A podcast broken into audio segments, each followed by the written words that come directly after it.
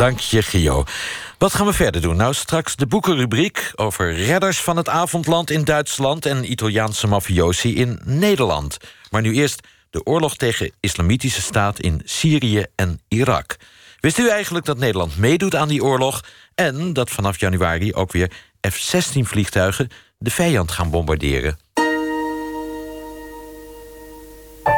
Het demissionaire kabinet verlengt de militaire missies. Dus zullen de militairen volgend jaar weer meedoen aan missies in onder andere Afghanistan en Mali. Ook blijft Nederland in Jordanië voor de strijd tegen IS in Irak en Syrië. De recente terroristische aanslagen maken duidelijk dat ISIS nog steeds een bedreiging vormt voor onze veiligheid.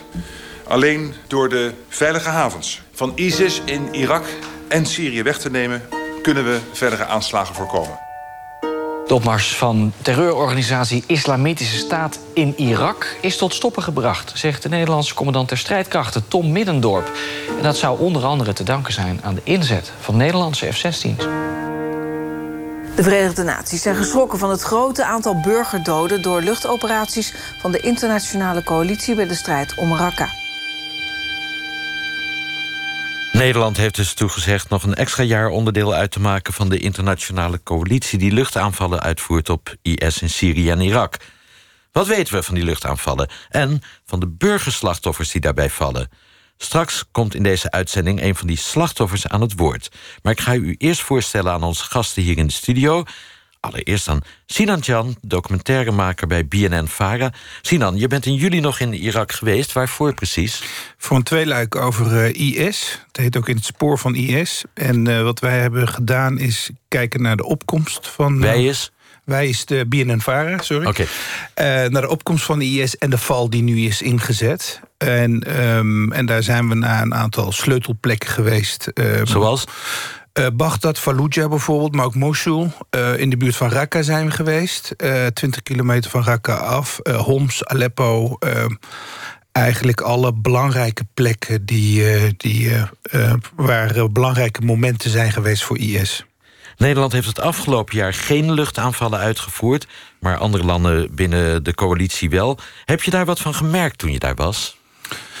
Uh, ik in Mosul wel heel erg, want ik, wij kwamen aan en toen werd de stad bevrijd. En, um, en wat ik dus zag is dat de hele stad, of in ieder geval een groot deel van de stad vernietigd was. En dat je, daar waren eigenlijk twee gevoelens daar. Aan de ene kant dus blijdschap omdat IS hè, min of meer was verslagen. Maar aan de andere kant ook dat de stad vernietigd was door de bombardementen. En dus ook veel uh, burgerslachtoffers. En zij hadden ook het gevoel van ja wij weten niet door, door welk land ons eigenlijk precies heeft gebombardeerd. En waar zouden we eigenlijk kunnen klagen? Ik kom er zo op terug. Maar naast jou, Sinan, zit Sadet Karaboulou, Tweede Kamerlid voor de SP... en opvolger van de legendarische Harry van Bommel... als buitenlandwoordvoerder van haar partij. Ga er maar aan staan. Een zware verantwoordelijkheid rust op uw schouders. Bij het begin van de missie in 2014 stemde de SP, Harry van Bommel, toen nog tegen. Uh, het demissionaire kabinet wil nu verlenging van de missie moet daar toestemming vragen, voor vragen van de Tweede Kamer. Wat gaan jullie nu stemmen?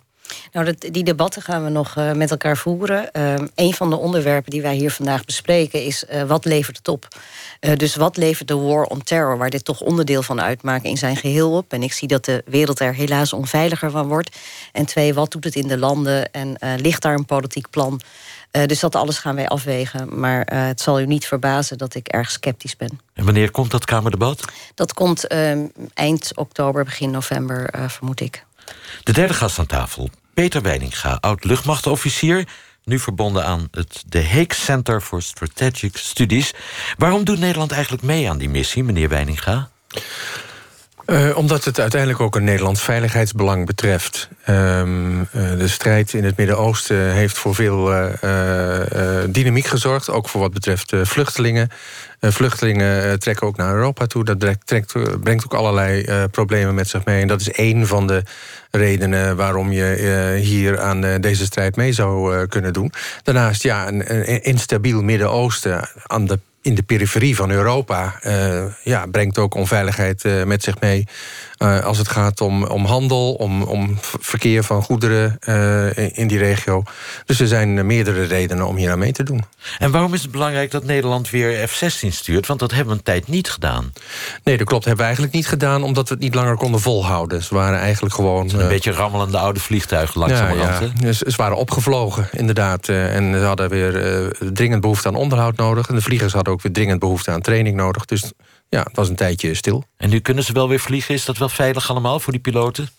Ja, ze zouden het niet doen als het niet veilig was. Ook hier komen we op terug. Dank u wel, meneer Weininga. Het Westen voert dus uh, luchtoorlog tegen IS... en daarbij is het onvermijdelijk dat er burgerslachtoffers vallen. U hoorde het net. Airwars is een organisatie die via internet research... in kaart probeert te brengen om hoeveel burgerslachtoffers het gaat. Christian Triebert is een van de onderzoekers van Airwars. Verslaggeefster Meike van Roosmalen zocht hem op in Amsterdam... waar hij een workshop gaf. Christian gaat de dag begeleiden. Christian is wat hij zelf noemt een open source analyst. Nou valt daar heel veel onder. Ik hoop dat hij dat zelf gaat uitleggen wat dat precies is. Het is een, een interactieve dag. Er zijn opdrachten. Er wordt al met allerlei materiaal geschoven hier. Dat zal dadelijk uh, uh, allemaal gebruikt gaan worden. Uh, nee, welkom. Bedankt voor de mooie inleiding. Uh, ik vind het heel erg leuk om hier te staan. Dit is de eerste eigenlijk publieke workshop die we geven. We hebben zeven uur samen de tijd. Ja, moet ik gewoon hierin... Uh, je mag richten? gewoon oh, Oké, okay. okay, top. Uh, ja, mijn naam is Christian Triebert. Ik ben 26 jaar en ik ben een uh, onderzoeker zowel bij Bellingcat als ook bij uh, Airwars. Airwars is een monitoringsorganisatie, opgezet door Chris Woods, onderzoeksjournalist in het Verenigd Koninkrijk. En eigenlijk met de gedachte om controle te monitoren van internationale luchtaanvallen in het Midden-Oosten. Simpelweg omdat het anders niet gebeurt. Airwars gebruikt alle informatie die ze maar kunnen vinden op het internet. Als iemand ergens praat over een aanval en mogelijke burgerdoden, dan schrijft Airwars al die informatie bij elkaar en probeert achter de feiten te komen. Facebook-berichten van een, van een broer, Facebook-bericht van een moeder. Zo moet je het echt voorstellen. Het is gewoon ontzettend veel informatie. En die noemen dan, en dan wordt het gewoon allemaal naast elkaar gelegd. Hey, smart news agency noemt een bombardement heeft hier plaatsgevonden, noemt zoveel doden. hey, maar op de lokale Facebookpagina van het dorp zien we opeens dat er ook namen worden genoemd. hey, die namen komen ook weer ergens anders terug op de Facebookpagina van dit persoon of het Twitterprofiel van dat persoon, die ook bericht doet van een bombardement. Dus er zijn echt tientallen, soms honderden berichten die samenkomen en die leggen gewoon allemaal naast elkaar. Oké, wat zegt de een, wat zegt de ander? En wat is plausibel, wat niet? Waarom is Airwars eigenlijk opgericht? Je gaat een oorlog aan, je bombardeert. Daar kun je het mee eens zijn of niet. Daar gaat het ons niet eens om. Maar het gaat, wat er wel om gaat, is dat mogelijk burgerslachtoffers vallen bij deze bombardementen. Als je dan die strijd aangaat, dan moet je ook bepaalde verantwoordelijkheid nemen. En hoeveel gevallen schrijven jullie aan Nederland toe? Dat weten we niet. Nee. Dat is precies waarom we zo hameren op een soort van transparantie over waar ze aanvallen uitvoeren, wat voor munitie ze hebben gebruikt en op welke datum bijvoorbeeld. We weten het gewoon niet. We tasten echt in het duister. Wat Christian doet, noemen ze in zijn vakgebied ook wel geolocaten. Wat ik voor Airwars doe, is het uh, zoeken van de exacte locaties waar vermeende burgerslachtoffers zijn gevallen door internationale luchtaanvallen. Je laptop staat hier op tafel. Kun je daar ook iets van laten zien hoe je dat dan doet? Um, nou, zal ik gewoon een live voorbeeld doen? Nou, um, doe ik gewoon werk tijdens het interview. Um, Oké, dus ik, ik open nu een file. Dat is een spreadsheet met alle incidenten. Christian opent een bestand dat hij met zijn Airwars-collega's deelt. Ik zie een overzicht van alle coalitieaanvallen waar mogelijk burgerslachtoffers bij zijn gevallen. Hij scrolt door het enorme bestand. Nou, hier hebben we een interessante. 15 augustus 2017. Raqqa, west of Al-Mutas Street. Dus nu ga ik eerst naar onze interne document om te kijken... wat is daarover gezegd. Dus dan moet ik even naar Airwars. Nu opent Christian een ander bestand, waarin Airwars per aanval alle gevonden informatie verzameld heeft. Oké, dat is dit document. Ik zie een aantal pagina's, vol lokale nieuwsberichten, Facebook-posts en Twitterberichten. Al-Muta Street wordt dus steeds genoemd. Hij gaat op zoek naar satellietbeelden van rond die datum. We zijn op zoek naar een bombardement van 15 augustus. En we hebben satellietbeeld van 13 augustus en van 25 augustus. Je ziet duidelijke verschillen op die twee satellietbeelden van huizen die in de tussentijd verwoest zijn. Maar omdat het zo'n lange periode is, kan hij het niet direct koppelen aan deze aanval op de 15e. Hij baalt ervan dat hij geen foto's of video's op sociale media heeft kunnen vinden. Want dan had hij verder kunnen zoeken naar bijvoorbeeld opvallende gebouwen om de precieze locatie te bepalen.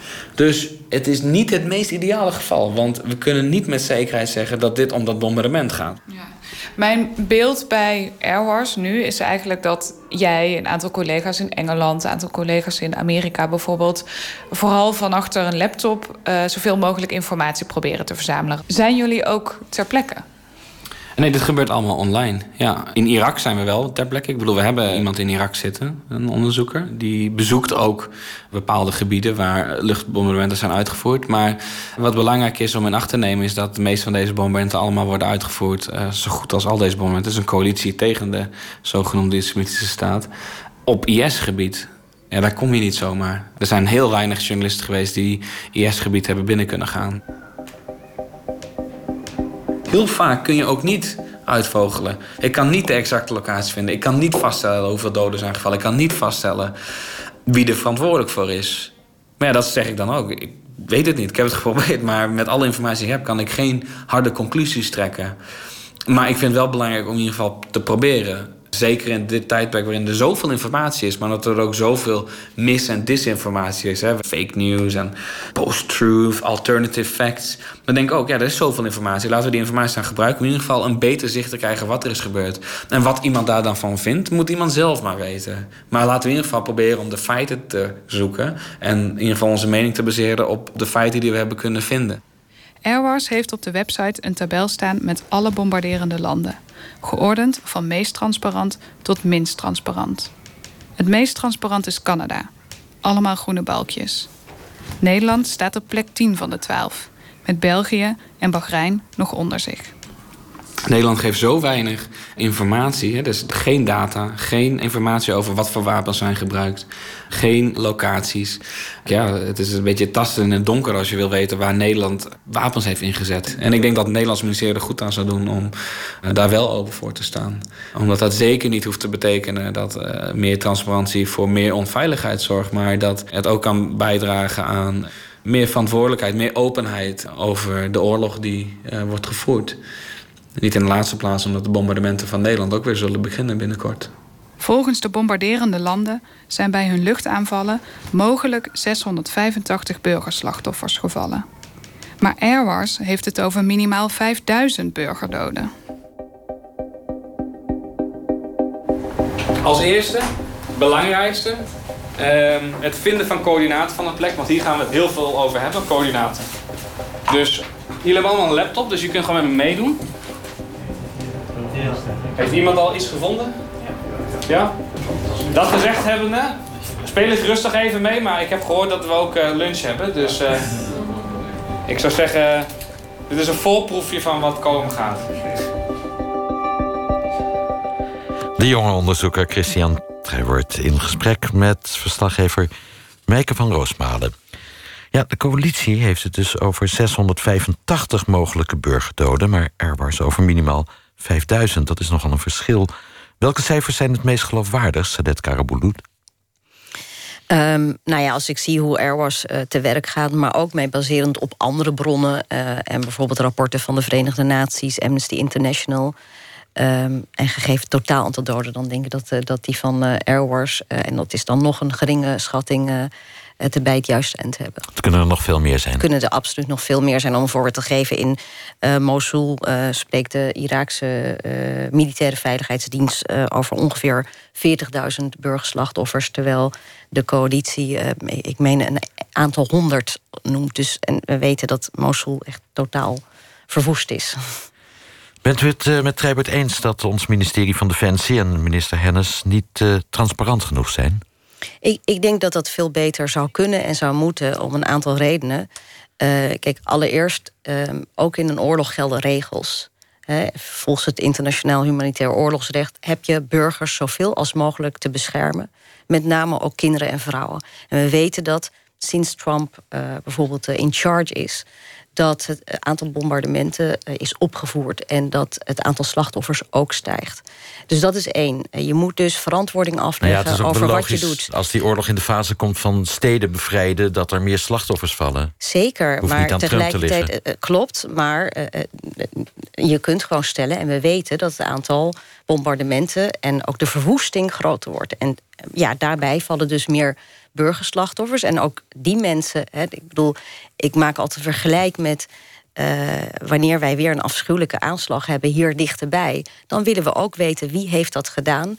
Uh, die mensen moeten uiteindelijk ook verantwoording afleggen. En dat geldt ook voor onze eigen aanvallen. En twee, ik denk dat het heel erg goed is ook, uh, en, soms merk je een defensieve houding, maar het is ook heel erg goed om te laten zien van kijk, uh, want uh, Defensie die zeggen altijd we hebben heel erg precisiewapens, et cetera, et cetera, geloof ik allemaal wel. Dus des te belangrijk is dat je achteraf transparant kunt zijn. Andere landen kunnen het ook, dus ik zou niet weten waarom wij dat niet zouden kunnen doen. Ja, want ik hoor net dat uh, Nederland helemaal onderaan het lijstje qua transparantie staat. Nou ja, net iets boven Bahrein. Ja. ja, om een voorbeeld te geven, er zijn dus een aantal zaken die lopen bij het OM. Vier in totaal. Uh, waarvan uh, in 2014 is dat een beetje door toedoen van de media aan het licht gekomen. Dat er zaken onderzocht werden. Maar ik weet dus nog altijd niet in welk stadium, of dat afgerond gaat worden of niet. En nou ja. Ehm, in een reportage kwam dat ook uh, naar voren. We hebben daar lang gebombardeerd. Dus die gegevens zou je sowieso kunnen uh, vrijgeven.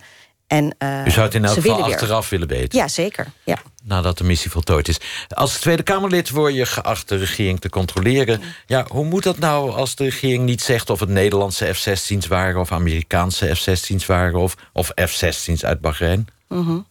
Ja, nou ja, dat wordt dus heel lastig. Ik weet dat niet. ik weet het gewoon oprecht niet. En uh, kijk, uh, uh, voor mij is het dan als volksvertegenwoordiger heel erg vervelend. Want ik zou dat wel moeten kunnen controleren. En wat krijgt u wel van de minister te horen? Nou ja, op zich, we hebben in het laatste debat afgedwongen. De minister redeneerde, ja, als er iets is, dan onderzoekt het OM. En het OM heeft u maar in te lichten. Maar dat is natuurlijk een beetje een rare gang van zaken. Want Defensie is in charge en die is verantwoordelijk. Wat ze nu heeft toege toegezegd is dat als er nieuws is ik u zal informeren. En uh, that's it. En we worden wel eens vertrouwelijk gebriefd. Uh, maar ja, ja, met die informatie kan ik sowieso niks. En wat zou u precies willen weten van Hennis? Ik zou dus heel graag inzicht willen hebben in uh, de gegevens van waar hebben we gevlogen, op welk locatie, om vast te kunnen stellen of uit te kunnen sluiten of dat wij hebben bijgedragen aan burgerslachtoffers, zodat daar ook het recht zijn werk kan doen. Sinatjan, Airwars bestaat uit een uh, klein clubje gespecialiseerde mensen. Mensen als Christian Triebert. Ja. Die uh, ja, van achter hun computer in zich proberen te krijgen... in de gevolgen van die oorlog en vooral die luchtaanvallen. Uh, we hoorden hem net zeggen... ja, het is veel te gevaarlijk om in IS-gebied zelf onderzoek te doen. Maar jij bent er dus wel geweest. Ja. kun je daar onderzoek doen in steden als Mosul? Nou, omdat de stad toen net bevrijd was, was het heel moeilijk en gevaarlijk ook. Ook omdat er nog heel veel mijnen liggen, maar ook nog wel stille cellen in de stad nog uh, uh, klaarstaan om, uh, om een aanslag te plegen. Ik ben in ieder geval in een wijk geweest in Mosul waar er luchtaanvallen waren geweest in 2015. die niet bekend waren bij Airwars, maar ook niet bij Human Rights Watch. Dus dat, daar waren twee raketten op drie huizen gevallen. En die mensen, de man. Uh, die ik had gesproken, die had een vrouw en, uh, en een kind verloren. En uh, hij zei ook van ja, ik weet eigenlijk niet door wie dat is gebeurd. en ik zou ook niet weten waar ik dan zou kunnen klagen. He, welke instantie zou, zou ik bijvoorbeeld naar het internationaal strafhof kunnen? Kan wie dat? Wie moet je bellen in het Westen ja, als je en, het Westen en wil ik zei, ik weet het gewoon eerlijk gezegd niet. En hij zei, weet jij wie, wie hier verantwoordelijk voor is? Zijn dat de Nederlanders of de Denen of de, de Amerikanen? En ik zei, ja, ik weet het gewoon echt niet. En, wat, wat, en dat maakt het ook vervelend voor ons. Want aan de ene kant voor een Kamerlid uh, de, uh, de regering controleren. Maar wij als journalistiek moeten natuurlijk ook de macht kunnen controleren... en kunnen, kunnen kijken um, of dat uh, die aantal slachtoffers... of dat evenredig is aan, aan, aan, laten we zeggen, collateral damage. En dat is, dat is mij in ieder geval daar niet gelukt. Uh, ook omdat ik dacht van nou, als ik nou had geweten waar we op welke datum hadden gebombardeerd, had ik ook kunnen kijken of het klopt dat daar veel burgerslachtoffers zijn gevallen. En dat is geheime informatie dus. Dat is geheime... Heb je wel geprobeerd contact met Defensie te zoeken? Ja, ja. En hoe gaat dat? Nou, ik heb niet een hele uh, fijne relatie met Defensie... maar dat komt deels door uh, uh, de Afghanistan-uitzending... die ik vorig jaar heb gemaakt. Um, dus toen was de samenwerking ook niet heel soepel. En dat ging om het bombardement van Chora. Uh, daar zijn we ook geweest om eens voor het eerst met die mensen te praten. Van oké, we kennen de Nederlandse verhalen wel. Er zijn boeken geschreven, legio militairen die bij Pauw aan tafel hebben gezegd. Maar ik zou eens willen weten wat die Afghanen er nou van vonden. Van, van, dat opbouwmissie, uh, maar ook van die slag om Chora...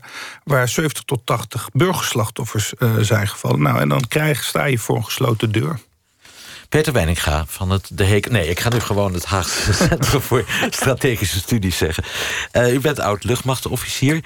Uh, wat, vindt u van die stelling dat Nederland niet transparant genoeg is... over onze missies daar? Nou, als je kijkt wat Nederland uh, uh, tijdens de uitzending van de F-16's... vorig jaar wekelijks heeft bekendgesteld... Um, dan was er een wekelijks overzicht van operaties. En daar staat dan op hoeveel vluchten zijn uitgevoerd... en hoeveel, hoeveel, hoeveel bommen zijn afgegooid. En daar werd dan altijd bij genoemd Syrië of Irak. En er werd een, een, een serie van doelcategorieën genoemd. commandoposten, opslagplaatsen, noem maar op. Um, maar Airbus die, die bestuderen het echt per straat ongeveer. Ja, dat per huizenblok. Uh, dat is iets preciezer. Dat begrijp ik. Dat begrijp ik. Ik heb ook uh, uh, de rapportages van het KEOK, hè, dat is het hoofdkwartier in Qatar. waar Airwars ook gebruik van maakt, bestudeerd. En daar staat inderdaad meer gegevens op. Daar wordt per dag ongeveer aangegeven wat er is gebombardeerd door coalitievliegtuigen. Er zijn enkele landen die dat separaat nog aangeven. Dat is met name Australië. Uh, die ook deel uitmaakt van de coalitie. Als je dat goed leest, dan staat daar altijd in de nabijheid van gebombardeerd. Uh, dus ook niet precies. De coördinaten staan er ook niet in. Maar waarom geven wij niet op zijn minst die openheid die in Australië, of we hoorden net in de reportage Canada, Canada noemen? Amerika? Ja. Um, ja, nou ja, goed, Amerika is, is de coalitie, zeg maar. Uh, die geeft ook aan de, de, nabijheid van. Maar waarom zijn wij geslotener? Waarom is Nederland geslotener? Nou, deels heeft dat een beetje met onze ervaring te maken... ook uh, in, in, uh, bij bombardementen Bosnië en Kosovo waarbij uh, uh, uiteindelijk uh, dreigementen zijn geuit door mensen richting vliegers. Ehm, daarom is men vrij, doet men daar vrij ehm, ja, geheimzinnig over. Uh, deels heeft het te maken met het oude adagium van... Uh, uh, maak de vijand niet wijzer maak dan de vijand niet wijzer dan. Maar um, ja, je, je, kunt je afvragen dat als de hele coalitie aangeeft... ik heb in die omgeving gebombardeerd... of Nederland dat ook niet zou doen. Ik vind het opmerkelijk dat in de Kamerbrief... die nu naar de Kamer is gegaan... Uh, staat dat men ook bij rapportage gebruik zal maken van de rapporten van Airwars. Dat staat daar letterlijk in. Ik weet niet precies wat daarmee bedoeld wordt. Maar het is al wel vast, denk ik, een soort van handreiking richting Airwars. Dat men mogelijk van zin, meer, eh, van zin is om meer te doen. Overigens vind ik wel, en dat wil ik nog wel even zeggen. Ik vind de vergelijking tussen een terroristische aanval en een aanval uh, zeg maar, met vliegtuigen in het kader van dat een legitieme strijd. Dat zijn twee uh, onvergelijkbare grootheden. Ik vind het uh, ja. jammer dat dat op één rij u heeft zelf wordt gevlogen hè, boven Afghanistan? Nee, ik heb niet zelf niet. gevlogen. Maar wel op missie geweest in ik Afghanistan? Ik ben wel op missie geweest in Afghanistan. En, en, maar dat doet, dat doet nou, ook even voor de duidelijkheid. Ik, ja, ik, natuurlijk zijn dat verschillende ja. dingen. Maar juist omdat wij... Uh, de potentie hebben en daarheen gaan om mensen te helpen... Ja. en uiteindelijk voor veiligheid te zorgen... Ja. denk ik dat het als eerste onze taak is om zoveel als mogelijk transparant te zijn... en samen met de lokale bevolking want die verhalen die Sinan vertelt, ja, weet je, dat ja, kunnen wij ons haast niet voorstellen. Maar toch, voor zover mogelijk, want we weten in een oorlog sneuvelt de waarheid ja. altijd als eerste. Ja. Voor, zoveel, voor zover mogelijk te Ja. zoeken naar de waarheid. Ja. Dat is het punt dat ik wil maken. Voor de rest niks Nee, meer. oké, Meneer het ministerie van Defensie noemde tegenover ons twee redenen. Eén is de, nou ja, dat zei u eigenlijk in andere woorden ook de operationele veiligheid. De veiligheid van onze troepen op Ja. het moment dat ze missie eh, uitvoeren. Het andere argument is de nationale veiligheid. Als IS weet dat Nederland een bombardement heeft uitgevoerd, zou dat tot een aanslag in Nederland kunnen leiden. Is, Nou ja. dat, is dat een redelijke redenering? D- dat zal meespelen. Aan de andere kant denk ik dat IS eh, eh, ehm, eh, gelegenheidsdoelen zoekt in heel eh, West-Europa.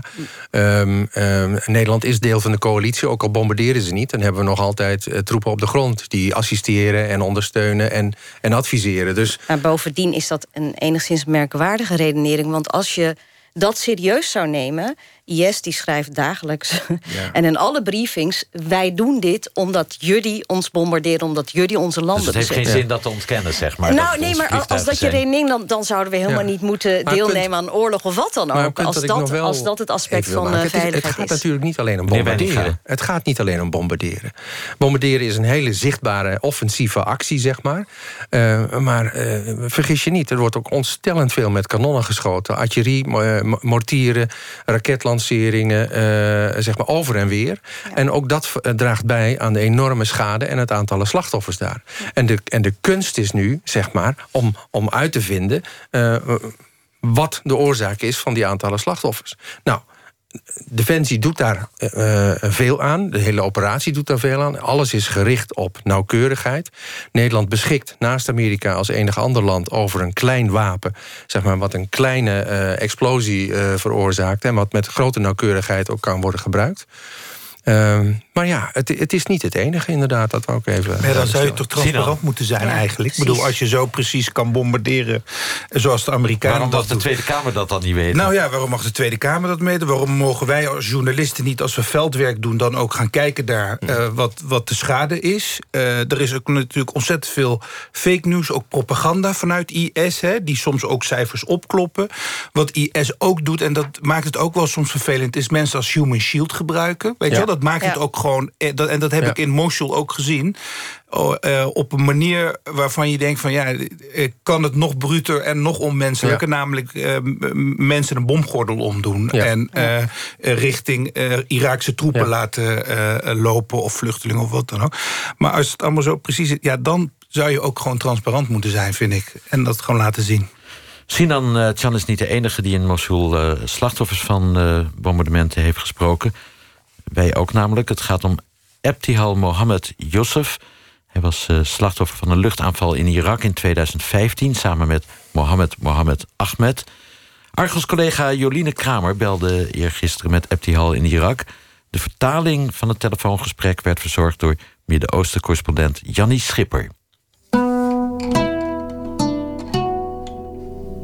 أنا كنت خارجة من البيت يوم 26 واحد 2015 op 26 januari 2015 zijn we van huis vertrokken richting Bagdad. En vanuit Bagdad wilden we naar Kirkuk.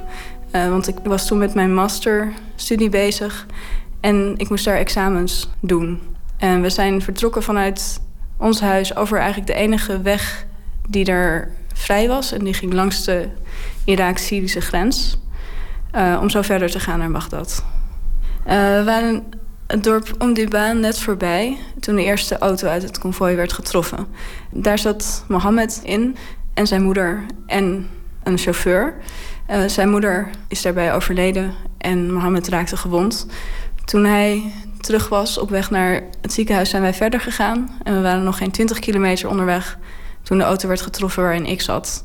Met mijn man en een universitair docent en zijn vrouw. En ook weer een chauffeur. Uh, zij zijn allemaal omgekomen. Ik ben de enige die dat heeft overleefd.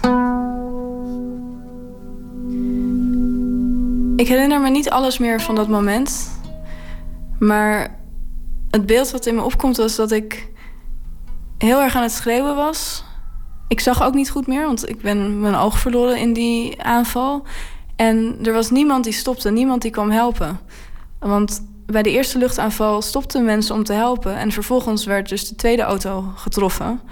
Dus op het moment dat wij werden getroffen, stopte er niemand meer. Want iedereen was bang om te stoppen en ook getroffen te worden. Dus ja, ik herinner me dat ik daar midden in de woestijn stond te schreeuwen en dat er niemand stopte. Ik werd wakker in een ziekenhuis in Syrië. En ik wist niks meer. Ik wist niet wat er gebeurd was. Dus ik deed mijn ogen open en ik vroeg me af, waar ben ik? Wat, wat is er met me? Er kwam een verpleegster op me af en die zei dat ik slachtoffer was geworden van een luchtaanval. En dat ik gewond was aan mijn been. Mijn been deed heel erg pijn, dus daar vroeg ik ook wat er was. Het was heel groot, eh, dus ik dacht dat het gebroken was of zo. Maar uiteindelijk ja, bleek dat mijn hele been eraf was. Ik zag ook niks. Dus ze vertelde me dat een van mijn ogen uh, ja, eruit was gegaan in het ongeluk. En ik had ook mijn hele gezicht vol met granaatscherven en zo. Dus ik had gewoon, ja, het zag er heel raar en naar uit eigenlijk.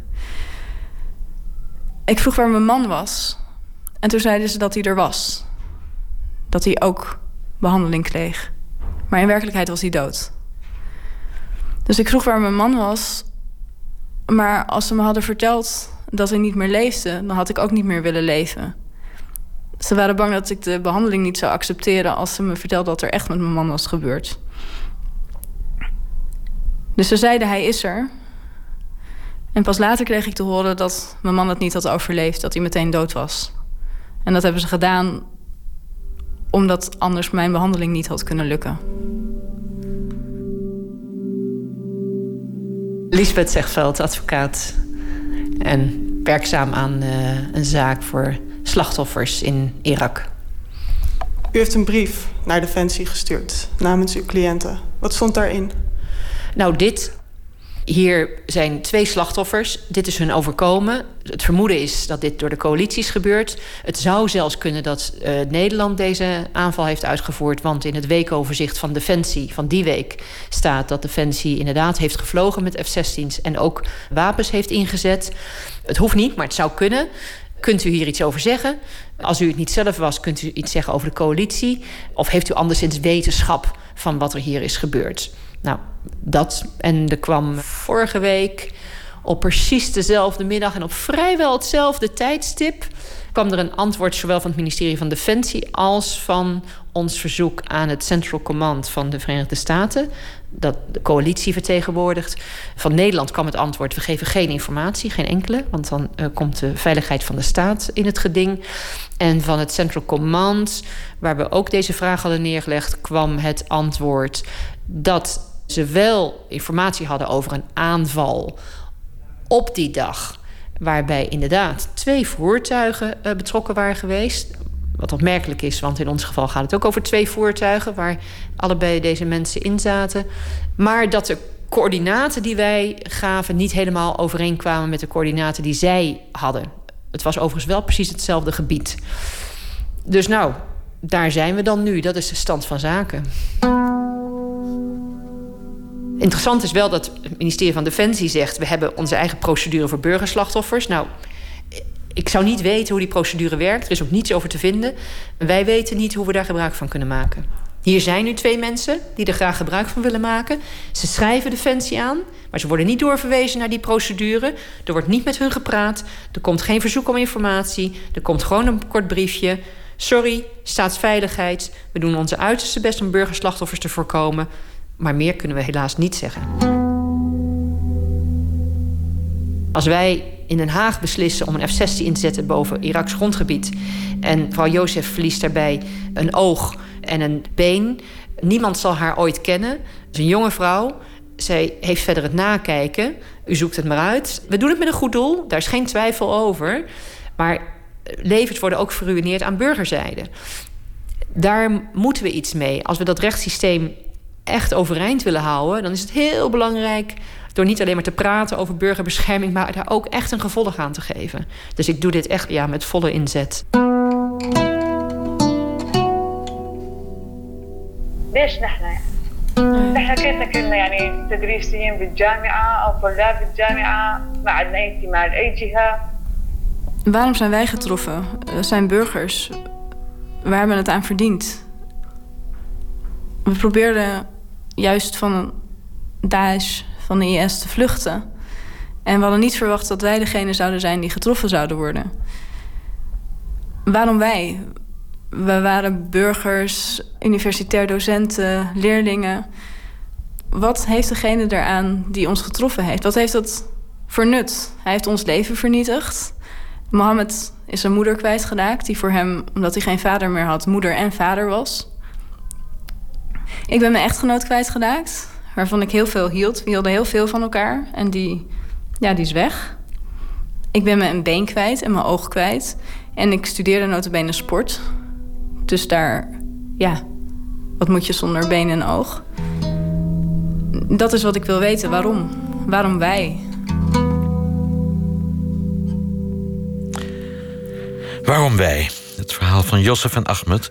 waarover journaliste Jannie Schipper eerder publiceerde in NRC Handelsblad. En haar werk maakt deel uit van een groter onderzoek... van een Europees journalistencollectief...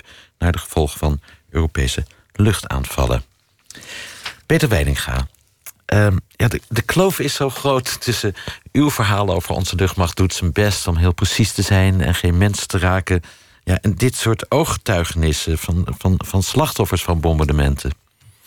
Ja, ik, ik weet ook niet eerlijk gezegd wat er nog verder uh, aan de kant van dat uh, centrale commando in uh, Qatar aan gedaan wordt. Um, ik neem aan dat het verhaal daar ook bekend is. Ja, er, was, er is dat contact geweest. Um, ik denk wel dat dit een, een typisch geval is dat je zou moeten uitzoeken. Want het aan, aanvallen van twee, denk ik toch, burgervoertuigen. er zijn geen militaire voertuigen, neem ik aan, geweest. Ik geloof zelfs taxis. Nee, mensen die vluchten voor IS. Ja. Precies. Uh, laat ik zo zeggen, daar zou ik uh, van willen weten van wat is daar precies gebeurd. Ehm, dus dat weet ik niet. Ik weet ook niet of Defensie in staat is om daar behulpzaam in te zijn. Ehm, uiteindelijk zal, eh, denk ik toch, eh, vanuit uh, Qatar, dat hoofdkwartier, informatie moeten worden gegeven over wat is er precies gebeurd. en welke vliegtuigen waren daarbij betrokken.